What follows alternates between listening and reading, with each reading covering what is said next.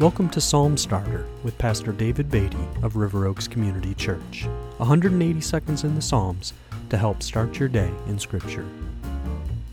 Today I'm reading Psalm 127, a psalm that is attributed to King Solomon. It reads Unless the Lord builds the house, those who build it labor in vain. Unless the Lord watches over the city, the watchman stays awake in vain. It is vain that you rise up early and go late to rest eating the bread of anxious toil, for he gives to his beloved sleep. Behold, children are a heritage from the Lord, the fruit of the womb, a reward. Like arrows in the hand of a warrior are the children of one's youth. Blessed is the man who fills his quiver with them. He shall not be put to shame when he speaks with his enemies in the gate. I think the theme of Psalm 127 is the need to rely completely upon the Lord if our work is not to be in vain.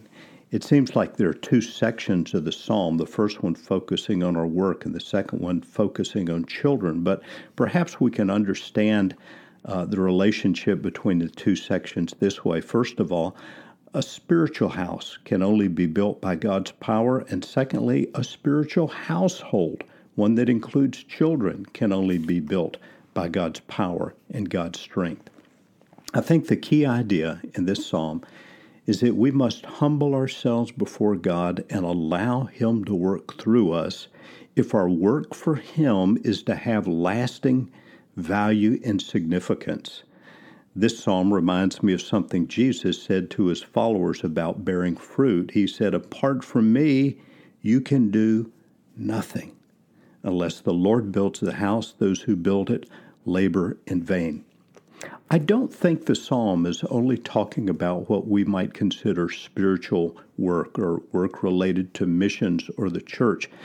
In fact, I think it applies to all work that Christians do, that followers of Jesus do. The Apostle Paul in the book of Colossians, chapter 3, spoke to this in verses that at the time were actually addressed to those who were enslaved. He writes, Whatever you do, Work heartily as for the Lord, not for men, knowing that from the Lord you will receive the inheritance as your reward. You are serving the Lord Christ.